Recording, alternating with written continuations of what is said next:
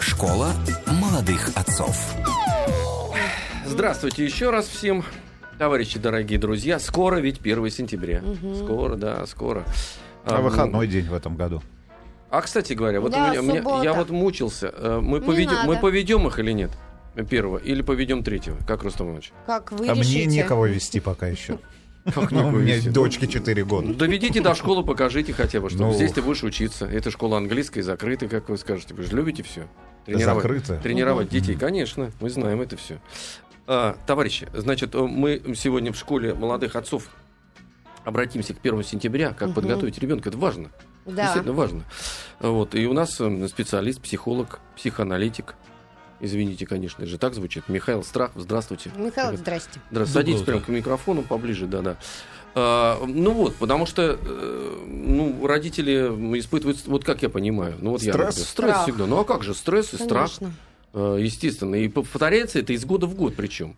Я Э, тут абсолютно. массовый психоз э, по поводу приближения 1 Ну. сентября наблюдал буквально э, вчера или позавчера в, детск- книжном? в детском мире. В детском Мгм. мире, где три мамы Мгм. собирали дочку одной из них в первый класс. И крик стоял на весь детский мир. То есть они сначала подбирали ей рюкзак. Мгм. Потом кричали ей, какие туфли должны быть на дочери. Значит, какой должен быть рюкзак, как, как- какие ручки. И ребенок в конце, вот мы наблюдали где-то минут 30. Не вот это уже в не, школу. противостояние, да, ребенок уже забился в конце концов в угол и просто стоял, опустив голову. Они мерили на него вот это, постоянно эти рюкзаки. Так, вот он так должен быть, так сидеть. И я представляю, в какой ребенок в каком стрессе находится. И в каком, самое главное, стрессе находятся родители, которые в первый раз, допустим, тоже, да, отправляют ребенка в школу. Ну вот вы со, стороны посмотрели, запомните это. Вы Запомню. скоро будете в таком же состоянии находиться. Поэтому вот мы сегодня будем выяснять, что... Я так вот считаю, да, обращаясь к Михаилу, что, в принципе, вот этот стресс использ- ис- испытывают, конечно, родители и дети именно э, когда они собираются в первый класс. Потому что потом, э, ну, Не некие... знаю, в 10 некие- ну, 50 ну, вот э, серьезно, что ли? в стрессе. Не, ну мне, мне, мне все равно кажется, что первый Мне класс, надо потому брюки, что... дудочки срочно найти. Это вам, Вам кто заказал? Кому- кто вам заказал? Тренер Мальчик А, мой. мальчик, ага, понятно. Э, Ну, нет, ну я, может, я ошибаюсь, конечно. Может быть, каждый год мы испытываем, что... Но мне казалось, вспоминая, что все-таки первый класс самое основное, потому что действительно, какой рюкзак, потому что рядом тоже люди покупают. Ну, не А, важно же, они готов- надо еще же подготовить ребенка. Ну, психологически, психологическое, да, да, то есть давайте чего оставить- оставить одного. давай, да, давайте, вот с чего, с чего нужно, как его готовить к, к этой прекрасной школе? Чуть не вы- То есть мы сейчас о первоклашках говорим. Да, давайте, Ну, давайте. начнем с Мы, первоклашек. мы думали первоклашки, но Виктория сказала, что, оказывается, это продолжается до 21 года, поэтому, да, если успеем до этого договориться. Давайте. Самое комичное, что это может продолжаться до 21 года. Первый класс это, скажем, первый раз. Действительно. Вот, Да. ну, парадокс заключается в том, что что-то подобное может переживаться из года в год. Вот, и тут уже пошли всевозможные варианты в зависимости от случая, от семьи, от ребенка и так далее, и так далее. Первый раз это действительно э, впервые ребенок попадает совершенно в новое пространство, попадает под гнет новых требований, новых обязательств и так далее, которые, в общем-то, и вот эта специфика первого класса э, в большей степени ощущается скорее родителями, как что-то, что уже было пережито ими самими, и, собственно, школа для них имеет какое-то собственное значение, которое соответствует там, их опыту, социальным требованиям там, и так далее, и так далее. Для ребенка, в общем-то, это абстракция. Вот. И таким образом для первоклассника столкновение с первой школой это столкновение С родителями. каких-то воображаемых совершенно аспектов, которые у него есть в голове относительно школы, э, что может носить и радужные какие-то аспекты, и э, самые, что ни на есть, тревожные. Вот. И родители, для которых эм, это имеет какие-то уже более конкретные, конкретные формы на самом деле. Мгм. Но самый главный момент, конечно, это такая какая-то точка удивительная совершенно, когда ребенок э, вынужден отвечать на огромное количество новых требований. Причем эти требования касаются как э, его семьи, то есть э, это новые требования, которые исходят уже от папы и мамы, которые связаны с учебой. Это раз. И второе, новые требования, которые исходят от нового социального института, коим является школа. Вот, и ребенок в этом смысле оказывается вот раздираемым, что ли, такой вот уже биполярный, такой вот двойственной э, направленности требований, которые... э, Ну, то есть родители, родители говорят о том, что ты являешься лицом нашей семьи и представляешь, да, собственно говоря, нашу семью в школе, поэтому ты не должен ее позорить, учиться на хорошо и отлично, не приносить двойки, не ругаться с учителями, да, и- а ребенок еще и плюс к этому попадает э, в среду, в которой полны, пол- точно такие такие же люди, да, которые борются за свое место под солнцем, да, с такими же установками из дома, которые пришли, да, то есть ему еще и там нужно адаптироваться каким-то образом. Нет, вот, вот совершенно верно. То есть, как бы чисто внешне и формально родители считают, что вот парень, ты теперь там, или девчонка, ты теперь должен будешь плечах делать семья. то-то, то-то Семья. и то-то и то-то, но на- де-факто ребенку очень трудно осознать вот этот момент э, и вот эту ситуацию как что-то, что э, связано с ним лично. То есть это скорее он должен отвечать на какие-то требования еще большего количества людей, и очень трудно э, этот опыт ему пережить как что-то, относящееся к нему лично. А вот такой вопрос вот к вам, как к психологу. а, Когда отдавать ребенка все-таки в школу? Потому что когда у меня вот ребенок ходил в детский сад, и все родители мечтают вот пораньше сдыхать его, в 6 лет в школу отдать, там еще что такое. Нам воспитательница сказала, не надо. Вот э, ваши дети, по, по большей части, не то, что они там читают, писать, они все это умеют. То есть детский сад их подготовил. Но они еще не созрели психологически для того, чтобы идти в школу. Нужно ли стараться отдать своего малыша пораньше в школу, там, в возрасте 6 лет? Или все-таки нужно следовать вот э, тем нормам, что в 7 лет ты идешь все-таки в школу?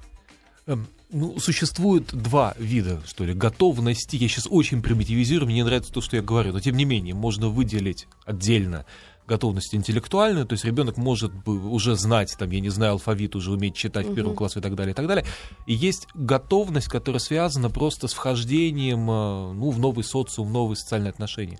И таким образом а, ребенок может быть вполне готов интеллектуально, но чисто из-за того, что э, психологически э, он не готов, вот этот э, Ну, весь его месте запас 45 минут, окажется просто нивелирован, да, его неспособности, не знаю, находиться в классе, общаться с друзьями. э, Ну а вот так далее, такой далее. вопрос. Ведь э, ребенку, который действительно умеет читать, писать, потому что я э, вспоминаю моего ребенка, мурыжили где-то полтора часа, прежде чем а, приняли его в школу, и надо было знать практически все. Вот если действительно ребенок готов уже в 6 лет, не будет ли ему там, допустим, в 7 лет уже не, неинтересно опять все то же самое проходить? Или вот, Да, вот как здесь? Да. То есть тут, понимаете, тут очень сложно как-то это свести к какому-то набору вот таких вот норм и определений, потому что сколько детей, столько случаев. Вот. Но самое главное, это, это вс- всякий раз какой-то есть элемент случайности, то есть что с чем совпало, что с чем сыграло. То есть бывает, например, ребенок э, плохо готов, но э, я имею в виду интеллектуально, но попав в эту среду, не знаю, среду конкурентную, где этот у ребенка появляется вдруг запал и желание... Механизмы другие у него А, включаются, да, и которые вдруг- до этого да, да, скрыты да, были. абсолютно. И Ага. вдруг он начинает с невероятным драйвом учиться. Есть и другие случаи, когда приходит гениальный ребенок, которому очень легко э, учиться с самого начала, но ты не воспринимает как учебу, как игру, и где-то через год вдруг оказывается, что нужно вкалывать, и, э, и все. И потом он был один, вынут из контекста, а когда рядом кто-то находится, они начинают его там, ну, тоже какой-нибудь там э, ботан такой, да, и вдруг он сталкивается с достаточно агрессивной э, средой, и вот это его все, что было заложено, оно начинает у него там, так сказать, стопориться, да. А вот по календарю, вот у нас 1 сентября. Да, мы знаем, что наш ребенок идет в первый класс 1 сентября. Когда нужно вот хотя бы начать первые разговоры с ним о том, что его ожидает, да, а как ему нужно себя вести, да, ну потому что, ну, понятно, все-таки детский сад это, ну, или я, или ясли, если более, более ранний.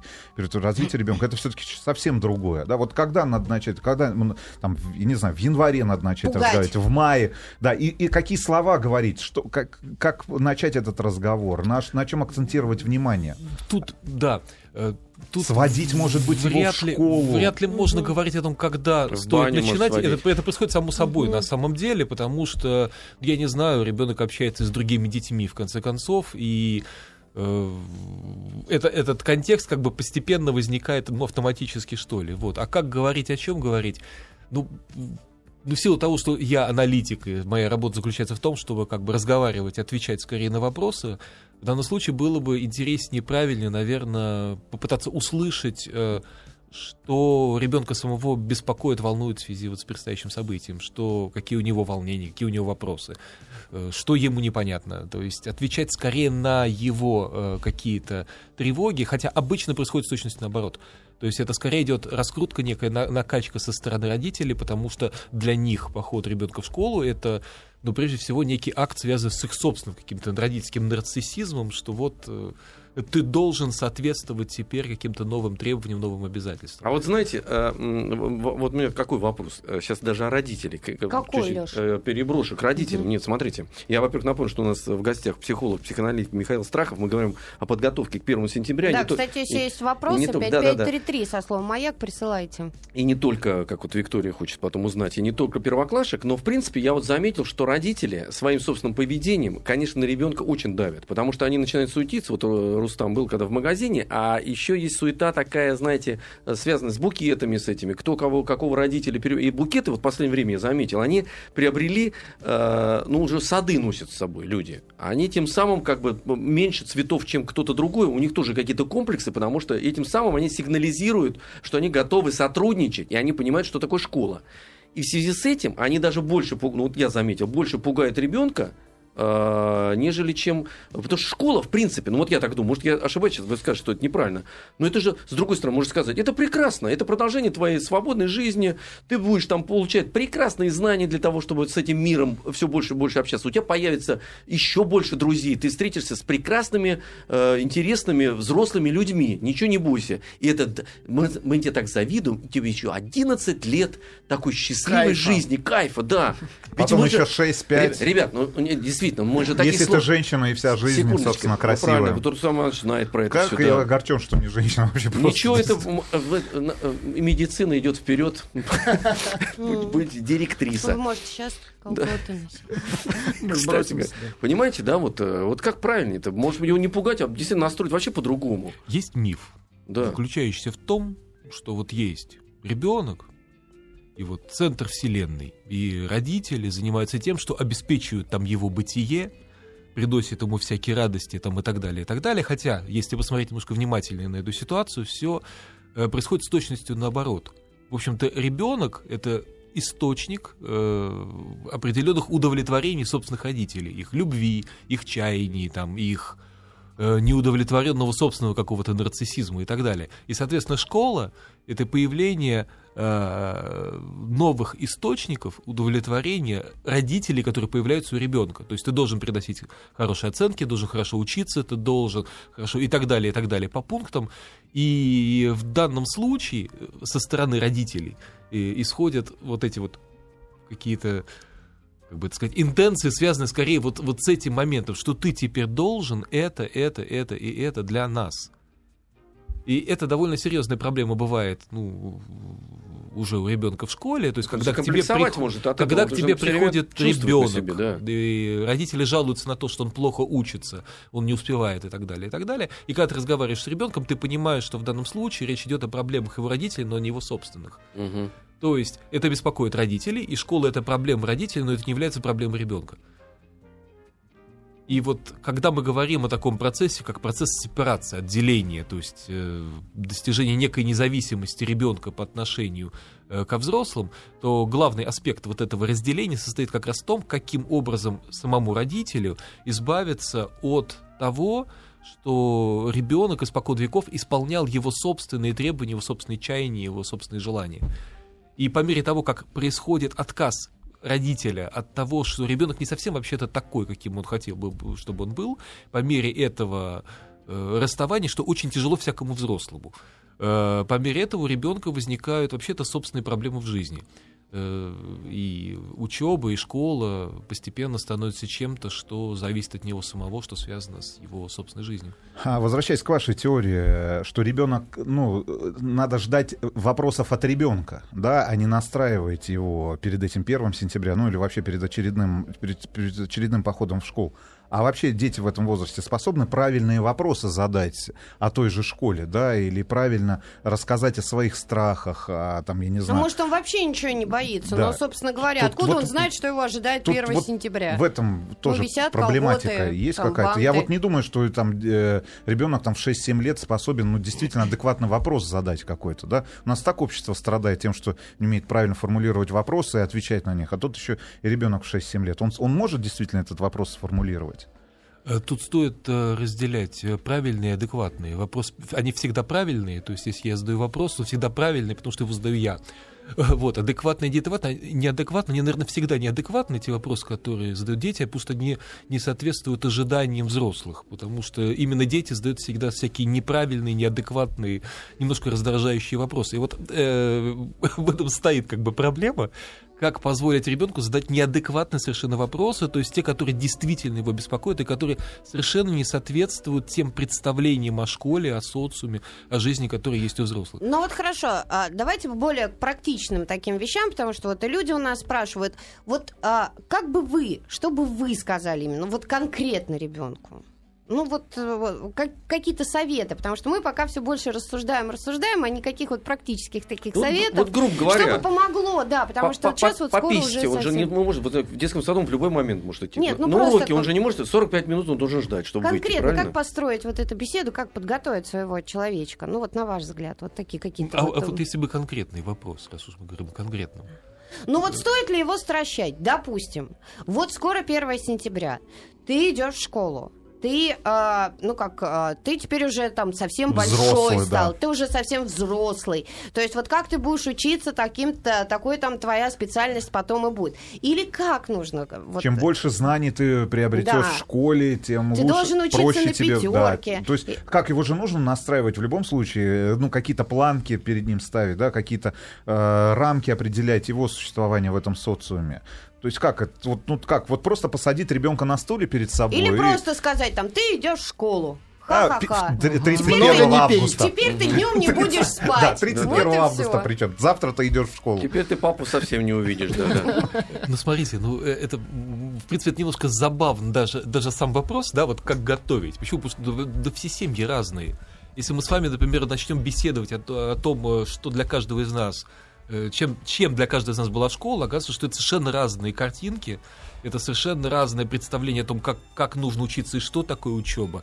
Стоит выбирать профессию, не стоит выбирать профессию. Кто-то считает, что нужно чуть ли не с раннего детства иметь в голове какие-то представления о будущей карьере. Недавно мы с коллегой разговаривали о том, что, черт возьми, как ребенок в 17 лет может выбрать институт, где-то 20 годам, говорит моя коллега, я только поняла, чем я действительно хочу в жизни заниматься. То есть Нет, получается, вы даете все на откуп родителям, а с другой стороны, ведь очень многие и совершают какие-то ошибки. Как не совершить этой ошибки? Как не напугать ребенка? А, вы знаете, а- а- ошибку не совершить невозможно.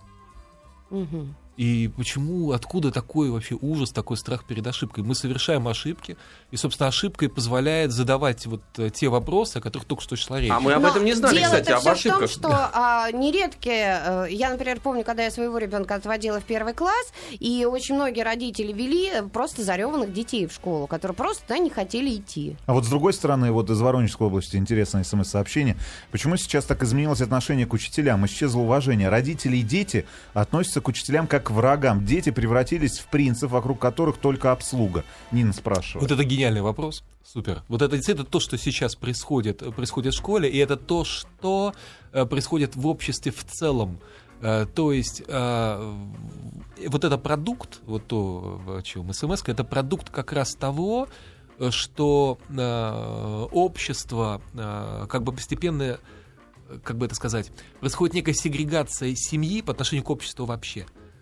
То есть э, в силу целого э, ряда причин э, многие родители создают, пытаются оградить ребенка а, от общества вообще, от э, любых контактов э, э, с другими людьми, с э, социальными институтами и так далее. И в силу вот этого невозможности отделиться уже ребенка от собственной матери, от собственного отца, любой э, другой, в том числе и учитель, воспринимается как кто-то, кто э, кого он видит как бы через призму, через э, посредничество собственных родителей. И поэтому это не, э, не некий самодостаточный э, пре- представитель института школы, который, э, который может предъявлять серьезные требования, кото- с которым нужно разбираться тет-а-тет, которому нужно уметь отвечать, с которым нужно уметь как-то построить отношения, а это кто-то, э, против кого, если угодно, поможет опять выстоять или папа, или мама.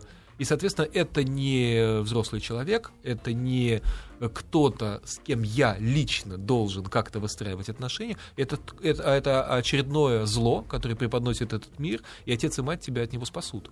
А нужно ли родителям, а, ведя ребенка в первый класс, посмотреть на а, первую классную руководительницу и а, выбирать по ней? Ведь, быть может, выбор там родителей не будет потом там схож с выбором ребенка. Вы знаете, есть семьи, в которых действительно так и делают. Вот, и оказывается, что это важно и для этой семьи, и для этого ребенка. Почему? Да потому что это важно для родителей. Почему идут, ведут родители ребенка в школу выбирать э, классного руководителя? Потому что у мамы есть тревога, потому что у папы есть тревога. Э, Есть другие семьи, где, в общем-то, Но это не так важно. школу, да, Да, там, говорят, чтобы был бассейн. Да, ты придешь в школу, ты встретишь то-то и то-то, посмотрим, кто будет, посмотрим, кто Мгм. будет твой учитель, посмотрим, какие будут твои ребята. Чувствуете, это совершенно другая позиция, это совершенно другое отношение родительское в этом случае, и ребенок так или иначе будет играть уже вот с такой позиции собственных родителей. И тут будет совершенно иной контекст. И поэтому, вот видите, невозможно тут дать совет, потому что это совершенно разные, э, если угодно, позиции самих родителей в отношении к школе. Михаил Страхов у нас сегодня в гостях, психолог, психоаналитик. Готовимся к школе, детей готовим, и, товарищи, сами готовимся психологически. Школа молодых отцов, товарищи. М, 1 сентября прям вот-вот. Поэтому приглашен специалист, психолог, психоаналитик Михаил Страхов. Здравствуйте, Михаил, еще раз. Здрасте. Здравствуйте, да. Мы говорим по поводу того, как подготовить детей, собственно говоря, к 1 сентября. И Но- родителей. Но выяснилось, что, что и родители, да. И родители тоже. Вот, э, Выяснилось, что рецепта нет единого. Нету, но мне, мне, ну, не, у меня складывается впечатление, что все зависит не от детей, а от родителей, потому что больше, ну я не знаю, может я ошибаюсь, больше паникуют родители, и, например, Рустам Иванович, вот э, он... Он э, не паникует. он не паникует, он просто ребенка а, а, муштрует с, э, с полутора лет, он уже у него учит, значит, английский, французский, значит, и Теперь итальянский. итальянский язык, Per да, favor. да, Prego. и собирается отдать ребенку 4 года. Рогатцы. Э, четыре- Рогатцы, да. Да, самое главное. 4 года, в 5 лет он собирается уже отдать в школу. Вот, э, понимаете, есть и такие вот отклонения. И отклонение ли это? Потому что вот мы говорили, Зачем что... так рано, и же в армию не надо. Нет, А, Прекрасный вопрос. Нет, вот прекрасный вопрос к Михаилу. Иду работать в школу предметником. Впервые. Буду, будут седьмые и девятые классы. Как подготовиться? Это учитель спрашивает. Ну, это мне тоже кажется очень важно. Прекрасно тоже. да, да? отлично, говоря. Вот видите, что договорились, ха- да. и очень хорошее замечание из Санкт-Петербурга. А нам наш учитель напомнил о том, что 1 сентября это праздник школьника, и цветы нужно дарить ему. Большое спасибо. Ну, правильно Вот, тоже, действительно, да. правильно. Правильно выбрали учителя. Правильно. Что. Ему не нравятся цветы, либо аллергия. Товарищи, ну нет, я просто вот смотрите, хочу, э, давайте мы или продолжим с первоклассниками, потому что Ну, получается... давайте, потому и- что мы и- еще не подготовились, Да, да, собственно. или перейдем уже к вашим детям, Можем и к Виктория. взрослым перейти. Нет, ну Потому что подождите. да. не- А Ну, что к моим переходить? Ну вы же сами спрашивали, вот требует ребенок, это например, для меня штаны и кризис, потому что это нужно а, тетради в 10 раз больше, чем в первом классе, всякие э, требования, всякие какие-то вот брюки, дудочки нам теперь нужны, нам какие-то еще ботинки теперь Ну, это нужны. тренд просто. Да, Его да. нужно Это, соблюдать. это единственное, что дорого. Вот единственный, э, понимаешь, стресс для меня. А все остальное... Просто вот 1 сентября. Как? Как, э, как подготовиться? Как... А, вот еще вопрос. Да, ведь очень многие отдают детишек своих э, в секции. Вот, например, у Рустама в миллионе секций ребенок да, ходит. Ну, помимо того, что 8 А языков 1 человек учит, еще сентября, да, да, прыгает школа, в сторону, бросает школа. мячи. Да. Бросит ли секции, сделать ли основной удар на школу, или наоборот, как-то это вот продолжить все-таки параллельно заниматься, чтобы вот э, как здесь быть, чтобы не перенапрячь своего ребенка?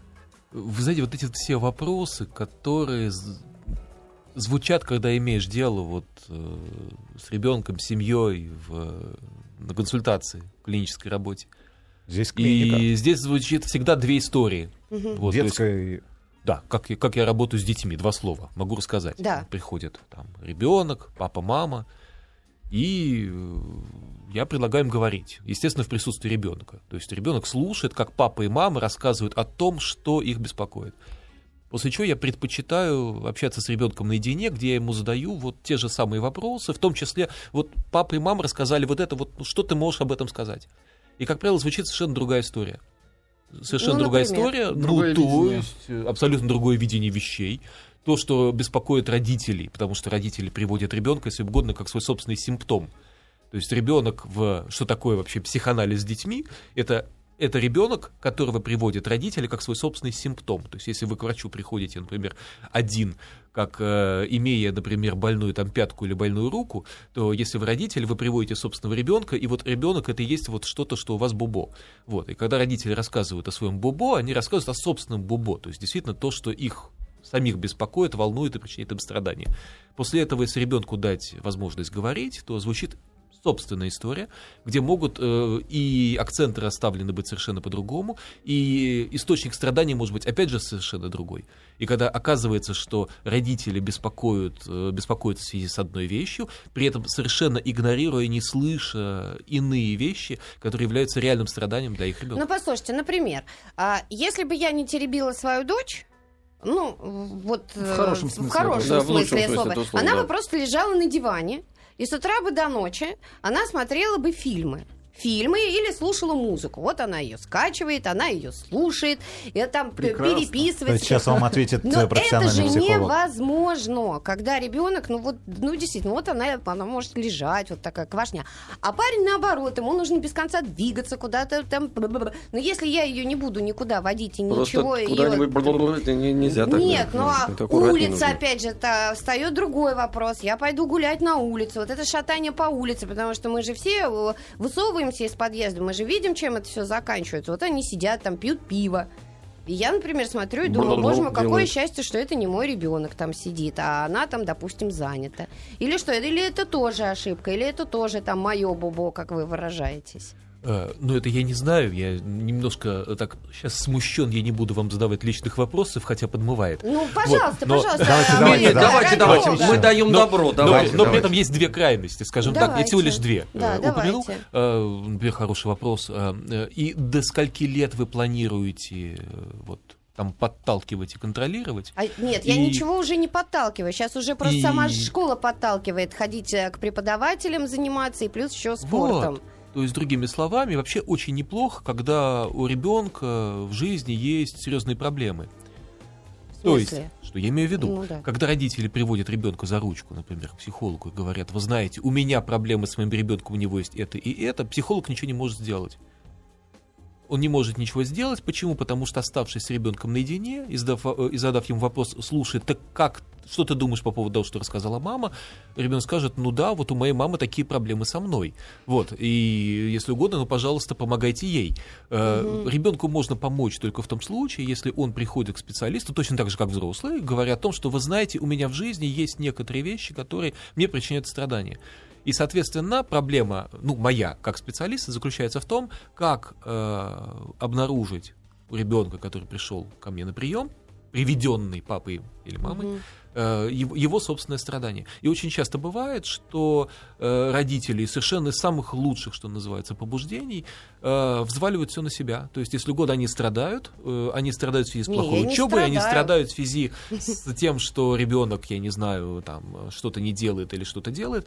Вот при этом э, Ну, то есть вы, а, вы советуете, когда к вам приходят и говорят о том, что вот занимать ли моего ребенка вот там досуг с утра до вечера, вот как у Рустама, например, да? Или наоборот, пусть для нее будет это только школа, а все остальное там это уже потом по желанию. То есть это вы все равно смотрите на семью, да, и определяете. Я всегда это. смотрю на семью, и всегда нужно задать э, и вопрос ребенку. э, Нужно Как ли? тебе, Нужно ли тебе... как Слушайте, тебе но это? они сейчас настолько все инфантильные, что мне кажется, что все поголовно скажут, что это абсолютно Не не, нужно, нужно. и нужно только это родителям. Отдайте PSP и... Да, а денег. потом, как у моей и подруги, денег, и придет, iPad. да, придет и скажет, мам, ты такая вообще зараза, что не заставила меня в свое время это сделать. Вот и все. Вот ее были. Ты виновата во всех моих вот, вот, э, нынешних неудачах. Или мы знаете, опять принимаем как, решение как за детей. знаете, как всегда можно сказать и да, и нет. Почему? Потому что требование это такая штука, с которой связан один очень замечательный тупик. Э, Что э, если ты становишься таким вот объектом очень такого серьезного требования другого, то тебе вот этот другой, который от тебя что-то требует, тем самым дарует великий кайф. Этот кайф заключается в том, что иногда от этого требования можно увильнуть. И когда ты становишься вот такой вот мишенью очень пристального требования другого, то в какой-то момент одним из величайших наслаждений твоей жизни становится возможность иногда э, вот это требование продинамить. И поэтому вот эти вот э, очень часто э, приходится иметь дело в клинике, значит, с детьми, вот про которых говорят, вы знаете, если я опущу руки, то он будет лежать на диване и так далее. Это часто как раз вот такие вот случаи, когда ребенок, как раз благодаря тому, что он находится под неустанным постоянным требованием другого, э, слишком большое значение в жизни начинает приобретать вот это наслаждение от возможности э, продинамить требования другого. М. Это Ну. очень часто, вы знаете, ситуация, например, с детьми 3-4 лет, когда ребенка, ну там, не знаю, невозможно убрать комнату или заставить убрать комнату, или невозможно там, выполнить еще какое-то элементарное требование. Э, Почему? Потому что в- именно в этот момент ребенок обнаруживает то, что когда взрослый родитель от него что-то требует, в момент этого требования родитель оказывается от него зависимым. Почему? Мгм. Потому что именно в руках ребенка возможность либо сказать да, либо сказать нет. И вот это парадокс. И э, ребенок становится действительно э, таким властителем. Монстром. Да. Хороший вопрос. Учитель 73 года ставила в угол, давала подзатыльники, унижала, убрали. Что делать? Как настроить э, ребенка на нового учителя в школе? Ну, то есть переключить его внимание, ну, я так понимаю, здесь речь об этом идет, на то, что бывает... Что в углу больше стоять не будет, будешь, да, да, да, и, и что не бывают будет другие учителя. Мгм. Это, это начальная школа? Ну, Начальная я школа думаю, что да. Я Ну, думаю, подзатыльник, что- я думаю, начально. Это За, за, за уже старшую там... В старшем классе не отвесишь. можно получить, да. Бабушку мышьяком бы отравили бы уже, конечно, да, давно. Или пиво Не накачали дошла бы. до дома. Мгм. Ну, во-первых, я думаю, что это не единственный учитель, с которым ребенок имел дело. Даже в начальной школе есть еще и другие вообще это учителя. Вот. И потом э, е- физрук, например, да. Толковые. Хороший, добрый Э, парень. Есть, эм, есть такая штука, копья. да, как, как, как ожидание. Ожидание, оно всегда связано с тревогой. Вот, и поэтому лучший, э, лучше всего лечит ожидание это столкновение с реальностью. То есть остается быстрее только это надеяться, что это ну будет хорошо, вот про ожидания вы заговорили. Очень, очень много вопросов по поводу того, что вот ребенок начинает приносить из школы оценки, которые тебя, собственно, по большому-то счету не радуют. И люди спрашивают, как... Ну, мне кажется, это вопрос, наверное, больше родителей про себя. Ну, вот как вот с этим смириться, когда вот твое чадо, которое ты всю, всю жизнь считал самым умным, вдруг в школе начинает приносить в дневниках не то, что нужно. Слушайте, надо разбираться, в чем дело. Вот, может быть, действительно у ребенка проблемы с э, восприятием э, того или иного материала. Еще к тому же, если это ребенок, например, там 6-7 лет, то у него могут быть совершенно объективно определенные проблемы, там логопедические, там или прочие, э, в которых э, в связи с которыми лучше обратиться к специалисту, чтобы он помог.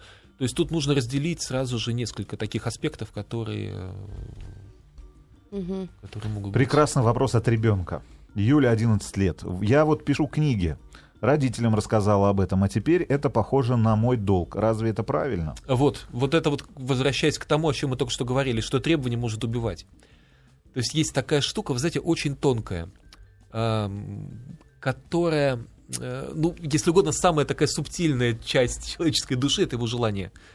Желание, оно непонятно откуда берется, и оно непонятно куда исчезает. Исчезает. Нам, взрослым, это прекрасно знакомо, например, по нашей любовной жизни. Когда можно воспылать, и великое искусство, если угодно, любви, это не влюбиться, это не испытать страсти, это о том, чтобы вот как с одним и тем же человеком прожить долгое время, как сохранить желание.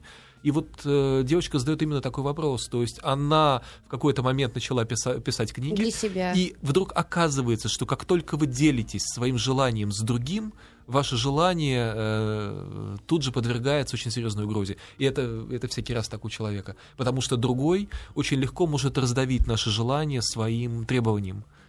Слушайте, а у меня было совсем по-другому. Любые желания, то мы бисером вышиваем, я мечусь за этим, этот бисер покупаю, то мы картины пишем, я бе- бегу за мольбертом, то мы там на какие-то танцы собираемся, тут же я покупаю пуанты. Ну, то есть, как бы, мало, чтобы ребенок себя нашел. То есть, вот Да разные ты в форме какие-то себя все время держишь, смотри. Ты Нет, в так движении не я, все я, время. я про то, Тебя я ребенок в форме Вот держит. это Да, да. правильно или Ну, нет? об этом речь. Это очень деликатная штука, как ответить да, на, на желание ребенка. Нет, я желание ли хочу Тайком мольберт подложить. Тайком. Ночью. Под подушку с красками. Не, ну просто это действительно так. И а, вот, ну так, ищет что-то, пытается, а может быть, и может быть и не найдет. А может наоборот. Вот ты, от- а я тебе отдала спортивную секцию, вот давай там и хочешь, не хочешь, а работай до конца. И нет тебе никакого выбора. Вот здесь как правильно быть? Как правильно поступить? Я, честно сказать, сейчас не понял вопрос. Хорошо. Короткий, воп- э, короткий ответ от вас на очень конкретный вопрос. Доброе утро. А если проблема сама школа, которую ребенок просто ненавидит? Ну, очень кратко, потому что у нас там секунд 30 осталось. Слушайте, я бы спросил, что такое ненавидеть школу. Так не Ну бывает. как, не хочу идти в школу. и. Не Ну, хочу как рвет идти. человек, его форму надевает, а его Ну, рвет. слушайте, это, это первая фраза для начала разговора. К вам приходит человек и говорит, я ненавижу этот мир. Да что ты, расскажи, как ты живешь. То есть, Сказал, потирая руки, Ну, врач. это, да- это Да. довольно... ну, это, это совершенно Очень абс- много абстрактная наркотиков. фраза, за Родители- которой скрывается реальная история. Родителям нужно научиться быть психологами со своими детьми. Боже упаси. Нет, Мгм. боже упаси, родителям все-таки нужно быть родителями. И, э, А Михаилу Страхову нужно быть психологом. Ну да, но только со своими пациентами, но не со своей семьей. и, и обращаться. Спасибо вам огромное. Спасибо. Спасибо. Спасибо.